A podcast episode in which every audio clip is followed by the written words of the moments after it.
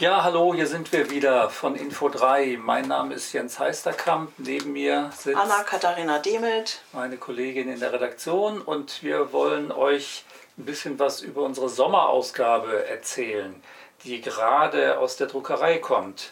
Und da steht auf dem Cover Ackern für die Zukunft.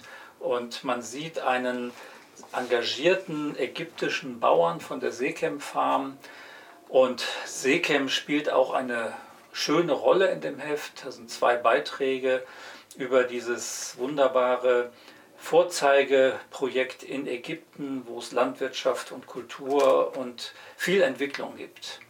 Ja, und Ackern für die Zukunft ist das Thema, weil es eben um Landwirtschaft geht, Beiträge ähm, für eine bessere Zukunft gegen den Klimawandel, für mehr ökologische Achtsamkeit. Und da ist eben der Bereich Landwirtschaft ein Schlüsselbereich, weil sich ganz vieles darum dreht, entweder zum Schlechteren oder zum Besseren. Wir hoffen zum Besseren.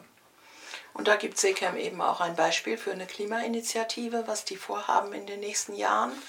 Und ein weiteres Beispiel ist ein Porträt der Gemüsezüchterin Ulrike Behrendt, die eine klimawandelresistente Salatmischungssorte äh, erfunden und gezüchtet hat, die es ja auch schon auf dem Markt gibt, mhm. Batavia. Mhm. Ganz spannende Sache finde ich, weil man ja nicht glaubt, dass im Bereich der biodynamischen Forschung, wo so viel mit Handarbeit gemacht wird und gar nicht mit Gentechnik gearbeitet wird, solche Erfolge dann sind, dass da eine Pflanze entsteht, die nun besser mit der Trockenheit zurechtkommt. Ja. Und dass man überhaupt daran arbeitet, ist wahrscheinlich auch eine zentrale ja, Frage. Ja. Am anderen Ende des Spektrums steht ein Beitrag über die Nahrungsmittelprobleme, die durch den Ukraine-Krieg entstehen. Das hat auch René Herrnkind untersucht, sowohl was das für die dortigen Bauern und Bäuerinnen bedeutet, insbesondere im Biobereich, aber was es auch für die Nahrungsmittelsicherheit äh, bedeutet. Ein natürlich bedrückender Text, der aber in so ein Heft auch unbedingt reingehört. Mhm. Dann gibt es einen ganz elementaren Text, sehr, sehr grundlegend, etwas, was man vielleicht mehr in ganz viel Ruhe und mit Nachsinnmöglichkeiten liest, von dem amerikanischen Professor Dan McKennon. Und da sagen wir einfach nur den Titel, weil viel mehr kann man jetzt in Kürze gar nicht darüber sagen.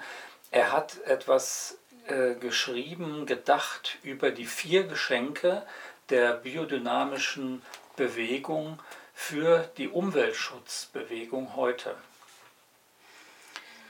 Ja, und dann haben wir diesmal, es ist ja eine Doppelnummer, sie soll ja für den ganzen Sommer reichen, Juli und August, einen umfangreichen zweiten Teil, in dem dies und das vorkommt, aber auch das Thema Natur nochmal aufgegriffen wird mit zwei ästhetischen Beiträgen einer Fotoserie über, von Marc Roberts über die sächsische Schweiz mit einer Schilderung, wie das Landschaftserleben für ihn dabei sich entwickelt hat und ein Porträt, ein kleines, nein, eigentlich kann man nicht sagen ein Porträt, aber eine Hinführung zu dem Dichter Christian Lehnert, der in äh, seiner Dichtung eben auch Natur einfängt oder wie kann man das sagen? Aufschließt in gewisser ja, Weise. Ja, ja.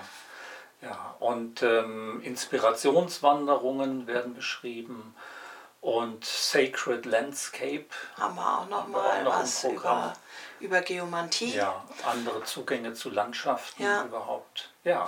Und dann auch wieder von der, von der anderen Seite ein größerer Text über die Frage, ob Homöopathie noch zu retten ist angesichts der neuesten Entscheidungen von Ärzteverbänden und äh, wie, wie man auch dafür argumentieren kann und was dagegen argumentiert wird, dass, dass Homöopathie überhaupt im öffentlichen Leben weiter eine Rolle spielt. Mhm.